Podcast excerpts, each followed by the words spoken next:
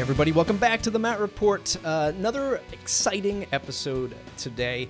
Um, I might have mentioned before that I had some troubles, technical troubles with my official season six, had some recording issues or whatever. So now I've just sort of been off the cuff, finding people of interest through the Twitter feeds and through recommendations. And Nathan Allotey, my guest today, I saw a lot of hype around a uh, WordCamp talk that he gave. I saw a, a few other sort of WordPress info sites slash training sites saying, hey, get get me. Uh, get me some time uh, with you on on our show or on our platform, and I sort of dived in there. Uh, so super excited to have Nathan on the show today. He is somebody who's running um, his digital practice, as I'll put it. It's not an agency, it's a it's a consultancy, but it's not your typical freelancer. He's sort of segmenting himself out of that sort of discussion of, oh, you're just a WordPress geek or you're just a programmer, that kind of thing. Um, he's really set himself a nice sort of niche, vertical, however you want to refer to it, in his consultancy practice, and I think it's something that a lot of us need to hear. Um, some of the points that he brings up. He's got a webinar coming up. He'll be talking about that. It sort of goes along the lines of his WordCamp talk that he gave, which was well received. And we talk about all aspects of it, the branding side of it, the system side of it, um, the client's selling and relations side of it. There's a lot of good meat and potatoes in this episode, so I really hope you enjoy it. I know I did. Um, we sort of crushed some of those those theories of, you know, what is the hustle today? It's something that we hear all the time, right? Gary Vaynerchuk, I, somebody I, I, I have in, in, well, in good regards. Um, it's just the hustle thing. Are, are we just done with that? Are we done with that word? Um, Um, we're going to talk about that today in this episode. It's matt report dot com, matt report dot com slash subscribe. Leave a five-star review if you enjoy episodes like this. If you're finding, you know, WordPress podcasts are a little bit boring nowadays. I don't know, even maybe even mine. Um, let me know. Reach out to me on Twitter, at MattReport, at Matt Medeiros, and shoot me a tweet uh, and say, hey, here's what I'd really like to hear you talk about these days. I'm, I may be uninterested in the deep dive of WordPress now. I, I'm looking more marketing. I'm looking more S E O. I'm looking more e-commerce. What is it? Sales, pre-sales, discovery. Tell me what you're looking for. I'll be happy to work that into the mix. Let's get on with the show. Yeah, so uh, as you mentioned, my name is Nathan, Nathan Allotey. I am a web designer, uh, freelance web designer. I've been doing that for some time now. Quick background, um, you know, came out of college uh, like any other college kid. I went to Baylor. They're not really doing good at football, so I don't say that often now. But um, went to Baylor, did engineering, finished. And as I was looking for an engineering job, one of my friends said, hey, you should work at a, a web hosting company. They're hiring. You know about computers. So I uh, started working at a web hosting company, and everyone was talking about how do I build a WordPress site. So I got tired of not knowing how or not knowing how to put it together. So learned WordPress in and out. I was able to help out people, help out uh, clients and customers, and I was able to start building my own sites and freelancing. So I've uh, been doing that for some time. Fast forward to now, uh, still do web design. Uh, the main tool I'm always using is WordPress. Yeah, on my site, uh, there's no mention of WordPress because I really believe that it depends on the specific of the project. Uh, WordPress can pretty much be made to do almost anything, but if there's something more appropriate, uh, then I'll, I'll use that as well. But like I said, it's the majority of what I use, but there's no mention of it because it just depends. When I talk to a client, we figure that out later. Sure, sure. And and I guess, you know, sort of we've been, and when I say we, I mean sort of maybe the collective audience here of, of the Matt Report certainly doesn't, uh, it certainly doesn't resemble all of the WordPress community by any stretch of the imagination. But we collectively, we've been saying for a while now, we have to stop leading with WordPress, right? We have to stop sort of putting that at the focus. And, and you know, I guess it depends on who you are, what you do. I guess if you're only building WordPress plugins, that kind of thing, then yeah, WordPress makes sense to lead with that. But if you're a marketer, you're biz- or a business builder, and I'm actually interested to get your definition of what you are um, in in a moment here, but we've been saying this for a while, like eh, there's no need to, to lead with WordPress anymore. It's too techy. It often gets way too techy and overhead uh, over the heads of our customers. We just need to to really build their businesses for them, or or at least supplement uh, the building of the business, maybe through technology, through marketing, through social, that kind of thing. Um, and we're just tying the bits of the and pieces together behind the scenes. Customer doesn't really care as long as it works, uh, and we're getting them uh, the the the outcome that they want. And it just so happens we're using WordPress to do that right now. Um, but I'm curious, what, what is your definition? Uh, how do you define yourself? Uh, is it, is it just sort of internet marketer, consultant? Those are things I've been sort of toying with over the last, you know, few years, I'd say. But how do you define yourself?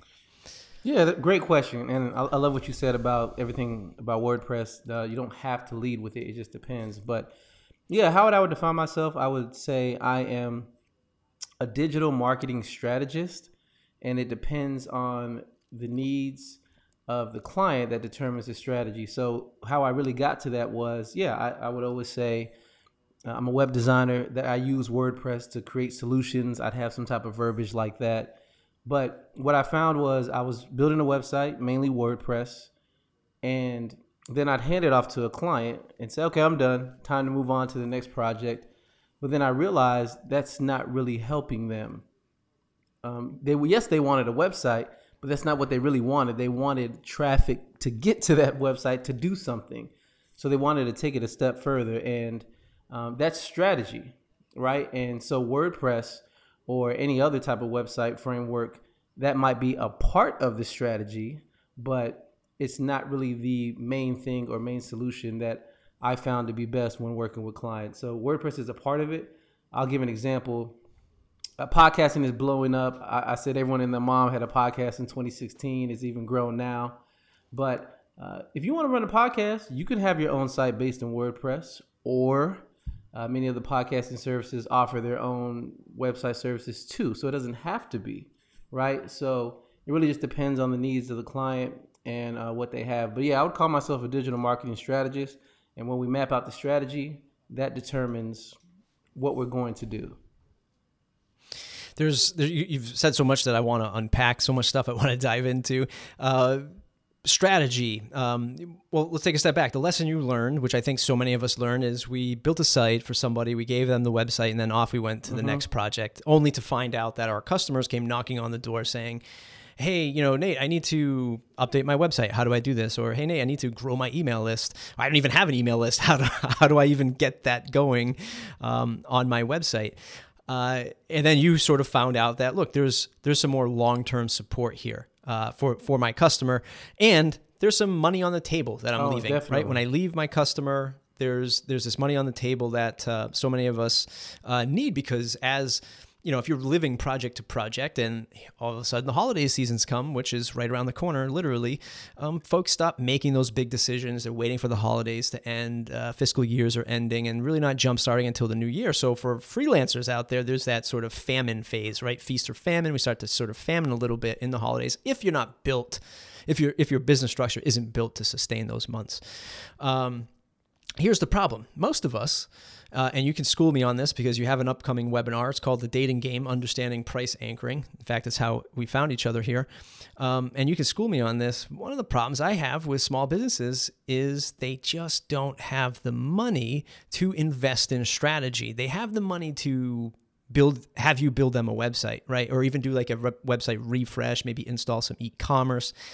But they don't have the money for that long-term support and strategy because they just don't have it, or they just can't see the value in it through the through the weeds. So how do you position that for folks who are listening on how to sell this stuff long-term? How do you position that to make this effective in your business? Yeah, I would say it all comes down to the initial questions that you first ask. You can see that there's different parts of opportunity that may be there. Uh, a couple of questions that I tend to ask is, uh, and it's subjective, so there shouldn't be one specific answer, but I like to ask people, if everything were to go exactly perfect with the project that, you know, you contacted me for, what would you want to happen? So, you know, use your imagination, say whatever you want to say, if everything goes the way you want.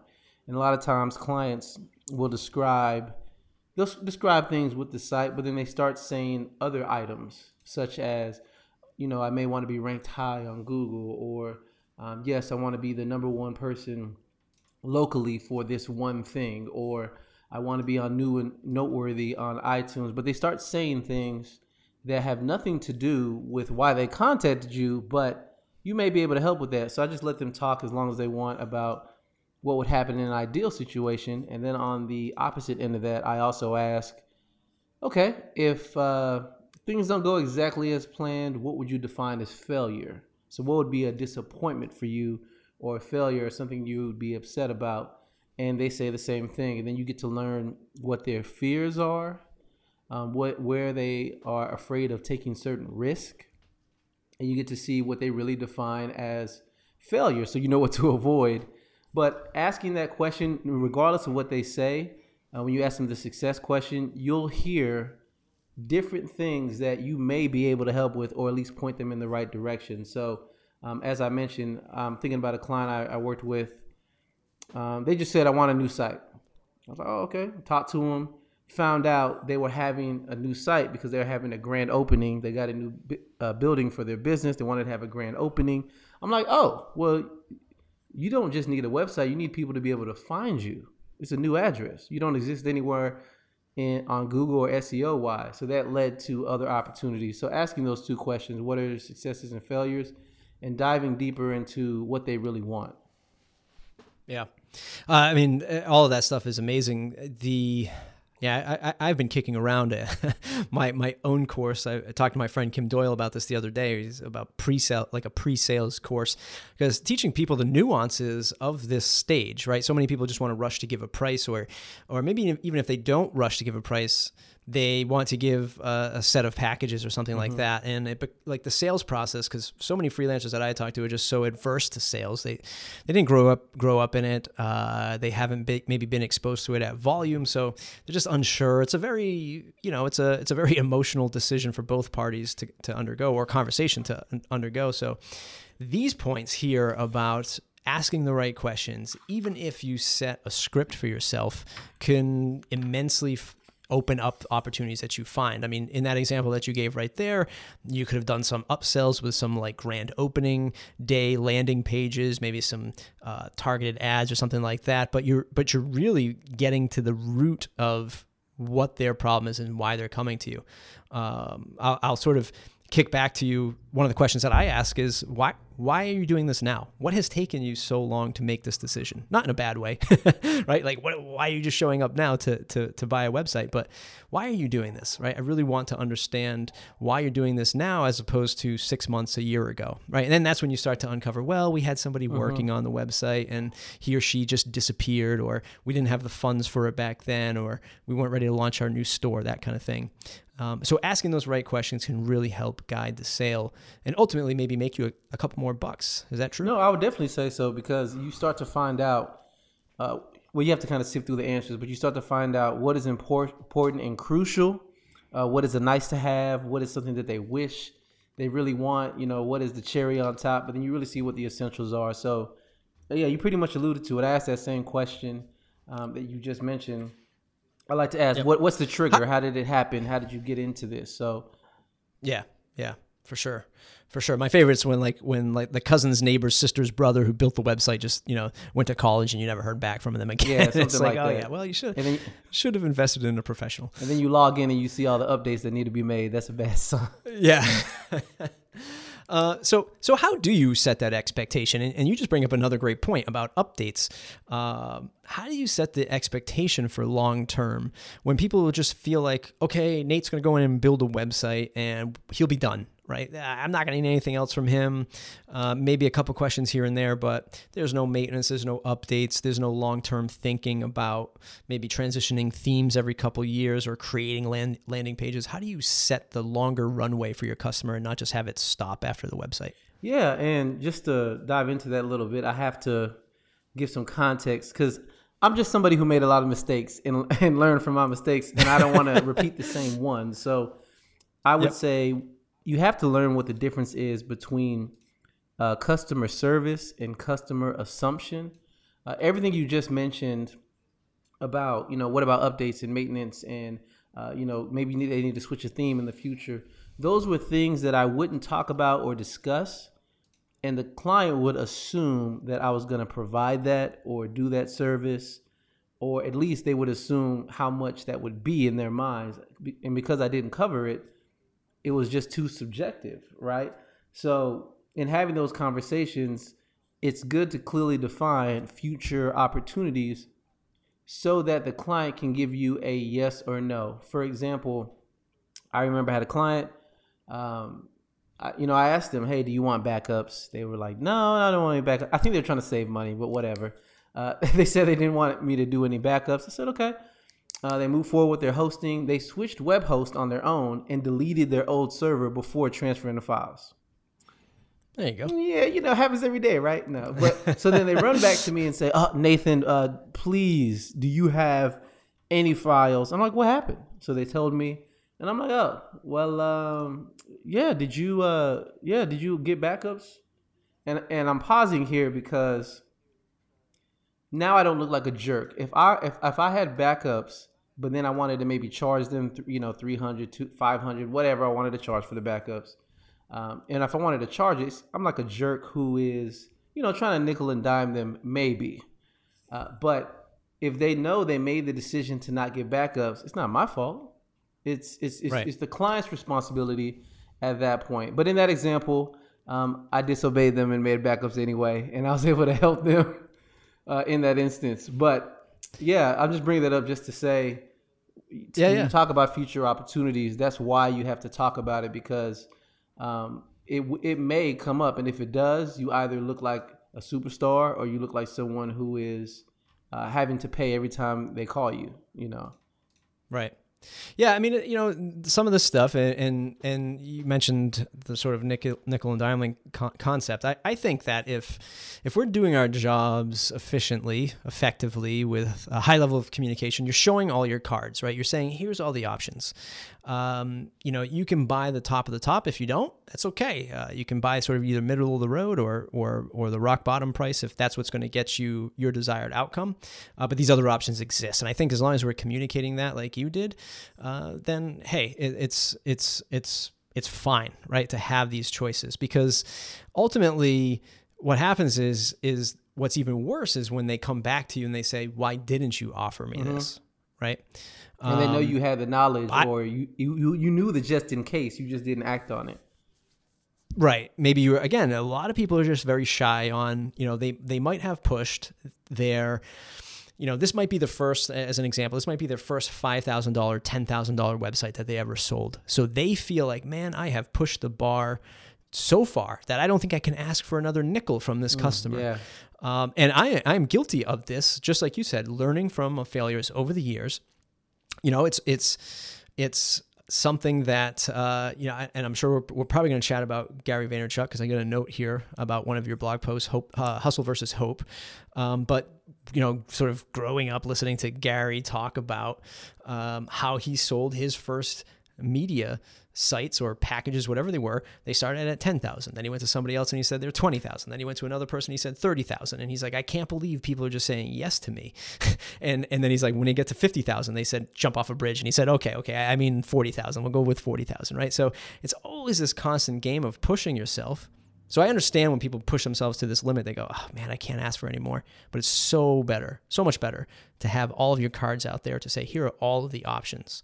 Uh, because it's only more frustrating for the user to come back to you and say, why didn't you offer me this, you know, Google Analytics integration? You know, why didn't you offer me these backups? Yeah. Um, you did. You just didn't want to pay for or, it. Or they don't they don't pose it like that. They what what used to happen to me often would be, I set up a website, Google Analytics is separate, right? And it's free. They could do it, but they never would. And they would say, how many people have been to the site? It sounds bad to say, I don't know. Or it sounds bad to say, well, don't have that number exactly, but if you did do Google Analytics, you would, and then it's like, what? Why didn't you just do it then? Um, but yeah, right. That goes back to what you just right. mentioned, ha- offering that so right. they're aware. How do you keep all of this stuff organized for your business? Are you using like a, a C R M or some kind of sort of database tool that's saying, okay, here are all my notes from this pre-sales call. This is what they, this is maybe what I tried to sell them. They said, no, we went with this other plan instead. Um, maybe going back for like upsell and telling customers, hey, you know, don't forget we can do once a quarter, you know, Google Analytics reviews. Like, how do you keep all this stuff organized and, and systematized in your business? Yeah, so there's a couple of things. Uh, one, I try to remember everything. that I, I, I sound like I'm joking, but seriously, I try to. But that's terrible. The reason why is, you know, your mind can only remember so much, and uh, your mind is like a computer. If it fills up with different information, it's gonna run slower, um, right? little Matrix talk. But anyway.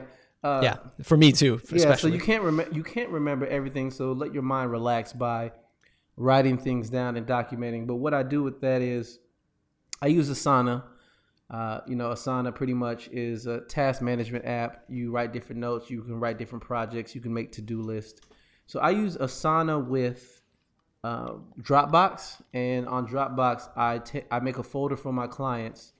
And I make subfolders, but I put any piece of documentation in there. Like this was the introductory meeting. Uh, these are notes from the first call. Um, another thing that I do, similar to how we're talking now, uh, whether we're meeting in person or on the phone via Skype or whatever, um, I record it.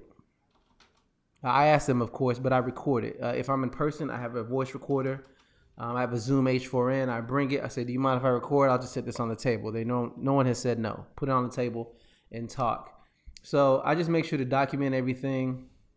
Uh, even if I'm writing in Google Uh, Google Docs, I'll download it, put it in that Dropbox folder, because I forget things, but also it's good to record to say, I know exactly what you said because, you know, I recorded it. Uh, you know, not to kind of say I got you, but oftentimes people remember things differently. But if I'm recording everything, no matter what you say, it's like, no, you said this. It's it's on audio, right? And, and I, all, right. all the things right. that I'm talking about, I do give client access to. I say, Uh, I give them a link and say at any given time, mostly on the emails I send to them, it's uh, towards the bottom. Any given time, click on this link to see all the notes of where we're at and what we've discussed in the past. And, you know, there's some transparency there. Yeah.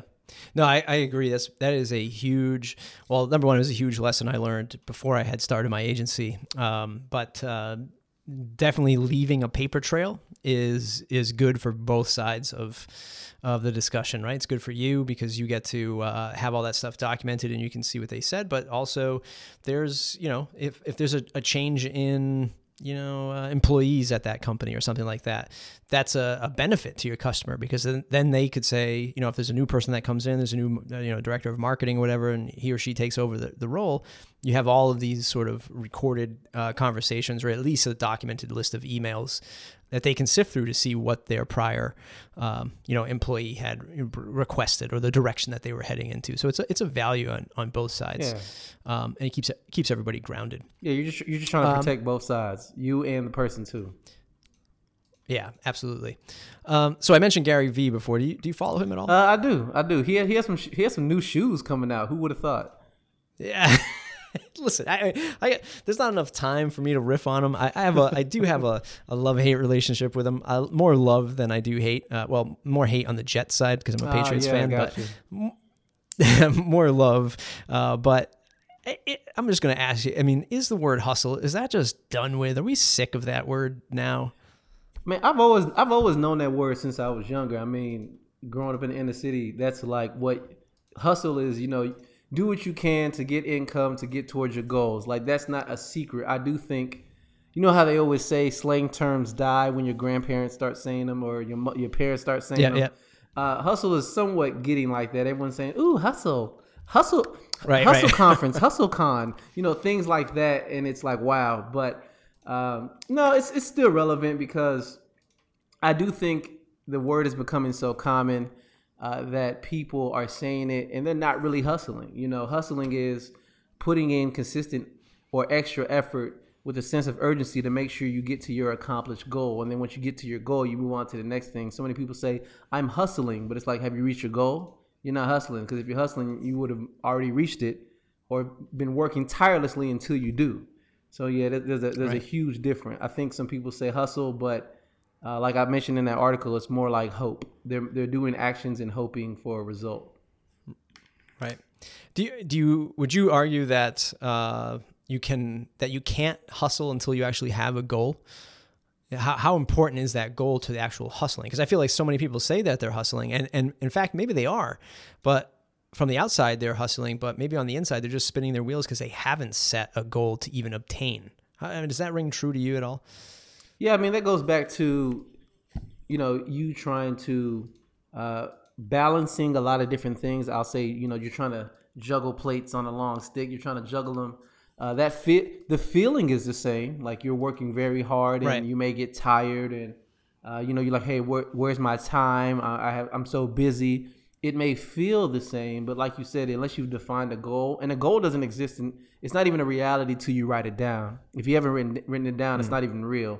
So you have to write it down. Until you've written the goal and shared it with other people, then you know I think you're just working aimlessly. So you need to focus all of your effort towards something, and that's where hustle comes in. I know because, uh, like for example, when I first started freelancing, I was just working and seeing how much I could make.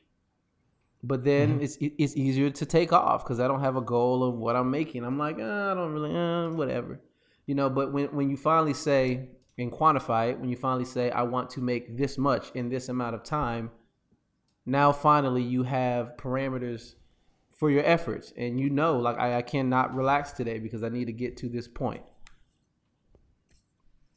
What is one takeaway from your upcoming webinar that sort of sets somebody down this path of of perceived success, or at least they start to realize success, I guess is a better a better term? Like, is there an aha moment in this webinar that came to you that said, you know what, I really need to to drill down on this content because it's making my business so much better? And I guess let me just frame that a little bit more. Is you said when you started, I just tried to make as much money as I as I could, which totally makes sense, right? I think a lot of people start with that same concept in their head. They say, okay, I'm leaving my job. Let's say I'm making fifty grand now. How can I make sixty grand or fifty grand by my, you know, solo? So they start with like the, with the minimum that they have to make, right? Um, and they don't really set on which clients do I want to work with? What am I really good at? How do I turn that into a product? If I need to make fifty grand, do I actually need to talk to two hundred thousand dollars worth of business just to land that fifty grand? Um, I think a lot of people start with just that income level. Uh, but is there anything in, in this upcoming webinar that would sort of set the person to a milestone that they can they can try to achieve uh, by attending this webinar? No, I would definitely say so. Uh, the one takeaway that I would say that people need to really think about, and in the webinar, uh, you know, as we mentioned earlier, I'm doing a webinar called The Dating Game, Understanding Price Anchoring. And I talk about a little bit of background on how I got to that point, as well as here are some practical things you can apply to your business today. And I give uh, quite a few ideas of what you can implement. But the, the one thing that I would say is, you know, you mentioned income goals and things of that nature. A lot of what I'm going to talk about, other people have been doing, other people under other industries, other products have been doing to us for years. Years. So a lot of what I'm going to cover in terms of price anchoring and different options and um, knowing how to get to certain goals and how to price is, this is not new, because sometimes it feels like, do I really need to do that to my clients? Do I really need to offer them a package for a thousand and then the next level is five thousand? Am I really just inflating my prices?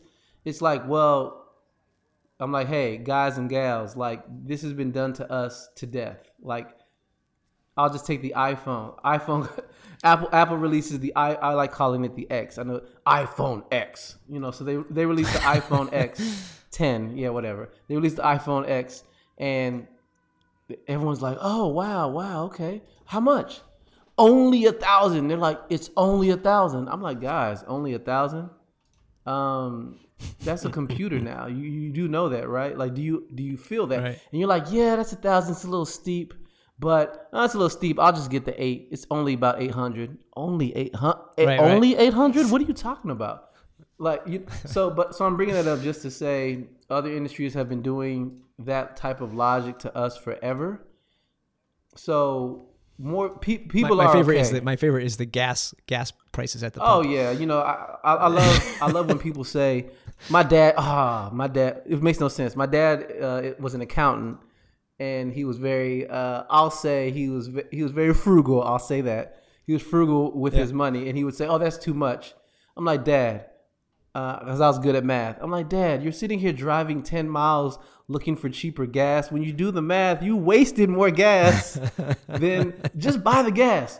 But again, right, again right. that's a little bit of what we're going to get into. People tend to make illogical decisions when they perceive something is better when it's really not. And in the example of Apple, not that I work for Samsung, I do have an Android, but uh, in the example I gave with Apple, they gave you one price, so you think it makes sense to pay only eight hundred dollars, right? And right. that type of logic, that type of psychology is used on everyone. We're used to it. And so, so as a business owner, you should use that as well because people are already used to it. So you should use different options. So that's that's the big takeaway, I would say. The fact that this is very common. It's used on us all the time. You can only benefit from using it. Right.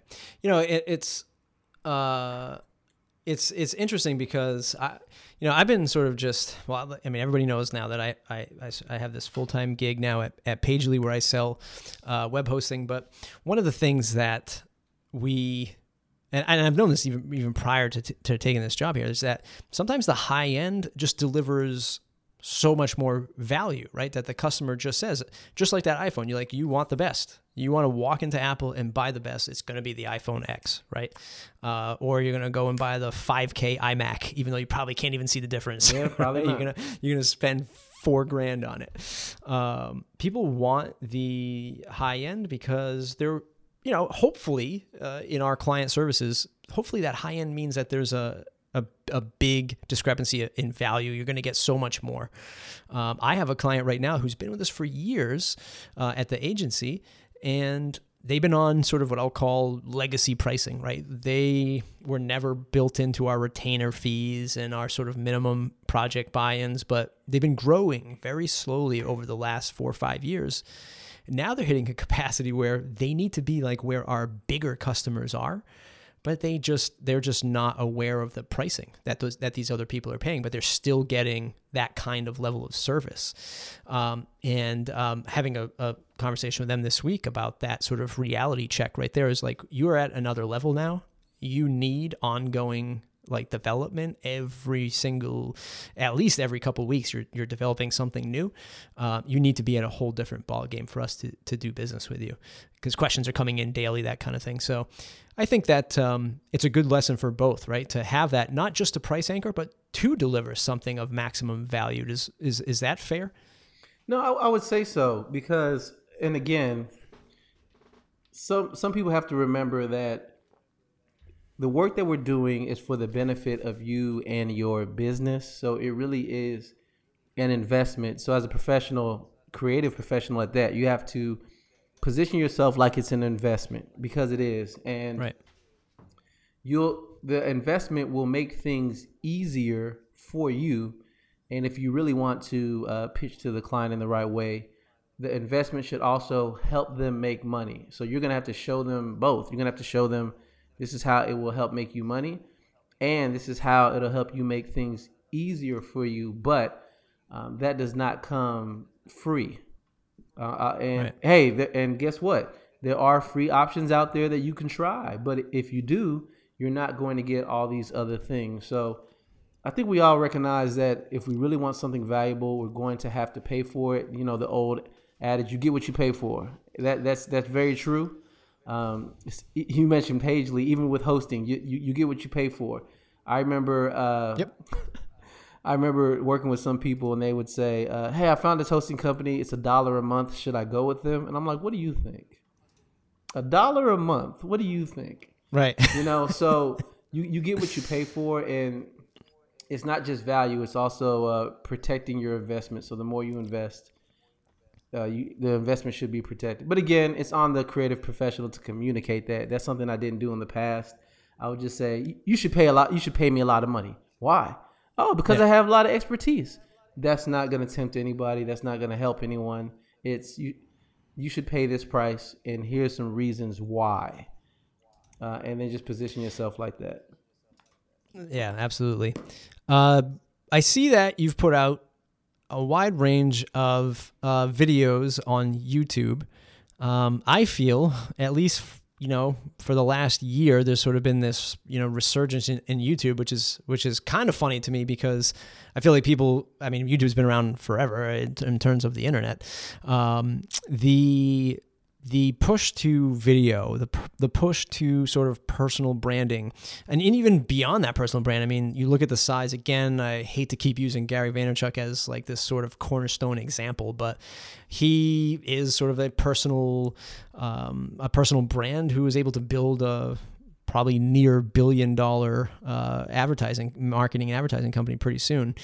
Um, How important is YouTube to you? What's your strategy? What's your outlook on it? Like, how have you leveraged it in your business? And, and by the way, like, I'm looking at your thumbnails, I'm looking at your website, I'm looking at your podcast artwork. There's there's great synergy there. It all looks good. Uh, oh, so kudos you. to you thank on that. You. It looks. I like the way everything sort of ties in. But what's your what's your take on YouTube and how that's going to help your business?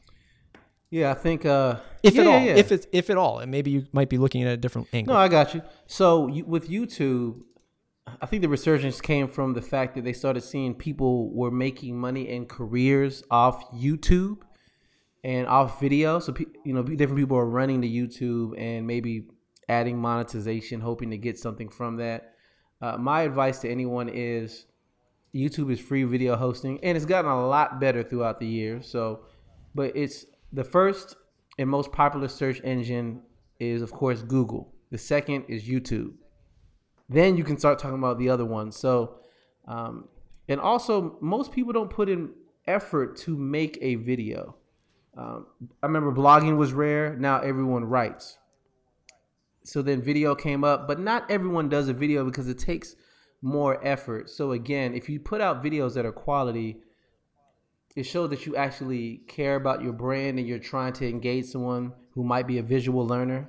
That's one thing. Mm-hmm. And the way that works out in my business as a strategy, I don't care about anybody else. Um, I, I do look at what other people are doing, that's for sure, but I don't care about anyone else. And I think if you get to the point where you don't care, you can focus on the content you want to talk about. For example, I don't care about views because I I need the right people to see the video. I don't need everyone to see the video. And also, if you're watching the video, You see, you see me, you see my facial expressions. Over time, you get, you feel like you know me. That can happen on a podcast too, but on video, you really feel like you know the person, um, especially if you do like behind the scenes video. You feel like you know the person.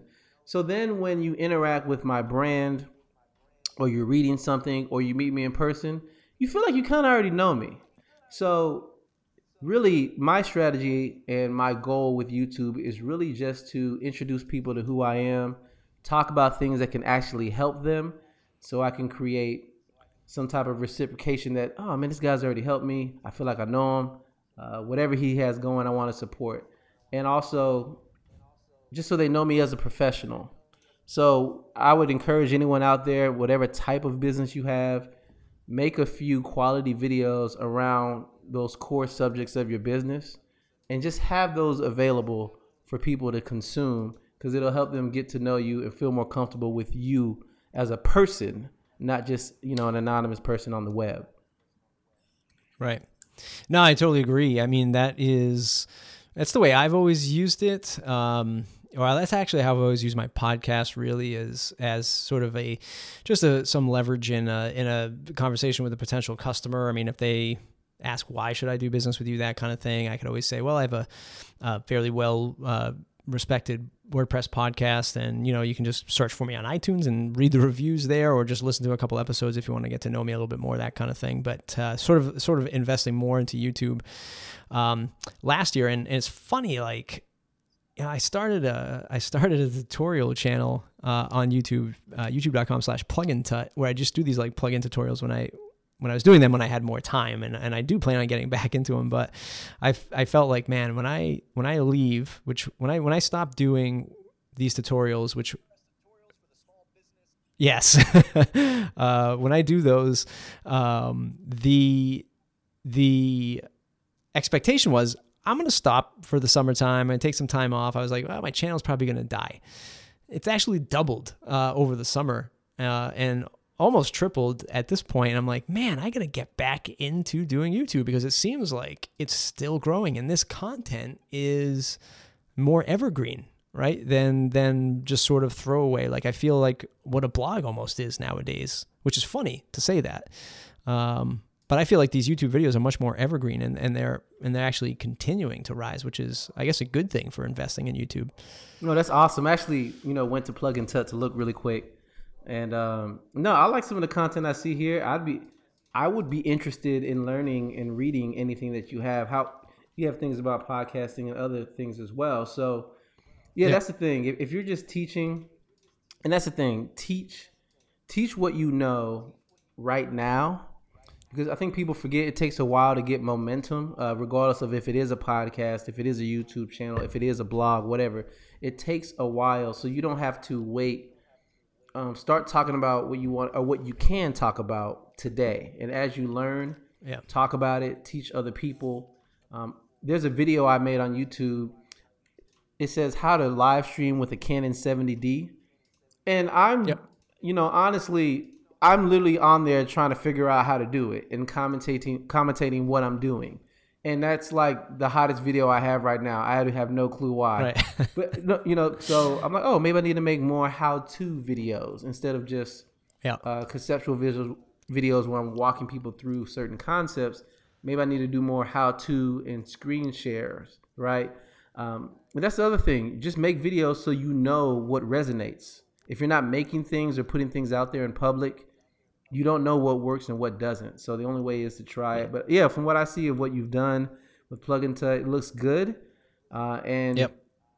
that's how people can find you. And then when they go deeper, they'll say, oh, he has a podcast? Listen to the podcast. Oh, yeah. Or vice versa. They're on your podcast. Oh, he has a YouTube channel too? Right? So it just, it just helps you overall and helps you learn uh, what resonates with other people. And and not everybody can do it. Uh, I know we're sort of uh, running over time here, but um, just one other question uh, and sort of get your take on it. So not everybody can do it. And like you said, boy, maybe about a year ago, you said everybody and you know and their mother's going to have a podcast and everybody's going to have a blog, that kind of thing. And I feel like everybody's going to try to have YouTube, but there is, I mean, there's a lot of work involved in it, number one, but there's there's still... you have to have the personality, I'd imagine, um, to to really attract uh, an audience and, and to have a reason for people to tune in. Um, you know, I, I talk to customers, local customers all the time. I'm not doing any more like local consulting anymore, much really, but there's a few people that I'm friendly with that I, I, I don't mind helping in my co-working space, you know, and they say, how do I get more traffic? And it's they, they're looking for like this secret answer, like for me to be like, oh yeah, all you have to do is click this, this, and this, and boom, you'll get more traffic. Um, I only know the organic way, which is audience building, podcast, video, email, blogging, that kind of thing. Yeah, yeah. I don't really specialize in, in like promotional ads or Google AdWords or anything like that. So I tell them about like coming out with their personality and and and, and having discussions with people. And, and they look at me like, you're crazy. I'm, I'm not going to do that. And I feel like saying like, well, why did you get into business? Like, didn't you know you had to like sell yourself a little bit here? Oh yeah, what you're are you right. so afraid you of?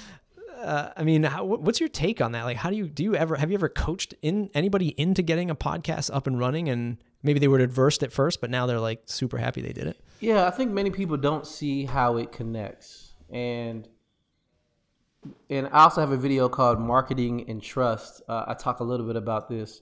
But, and, and by the way, all the videos I make, they are a part of a podcast too. So I also podcast. I do too much, but anyway.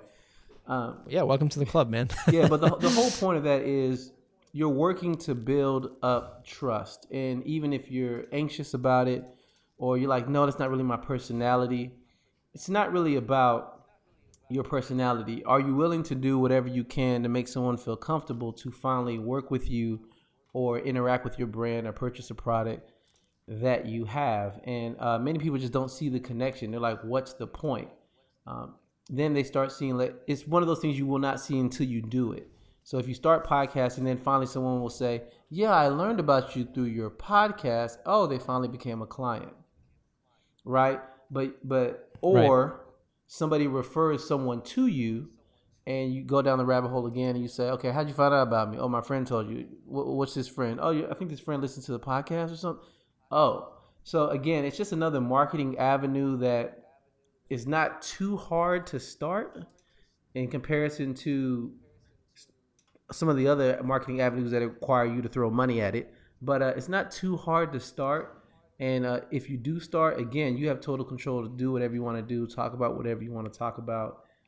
And if you're consistent, it will resonate with someone. Now, if it doesn't resonate, that's okay. You tried, you can stop. That's the whole point, again, setting goals, setting uh, goals and times to reach reach a certain point. But if it doesn't work, okay, stop that, move on to the next thing that you have, but at least you tried wholeheartedly.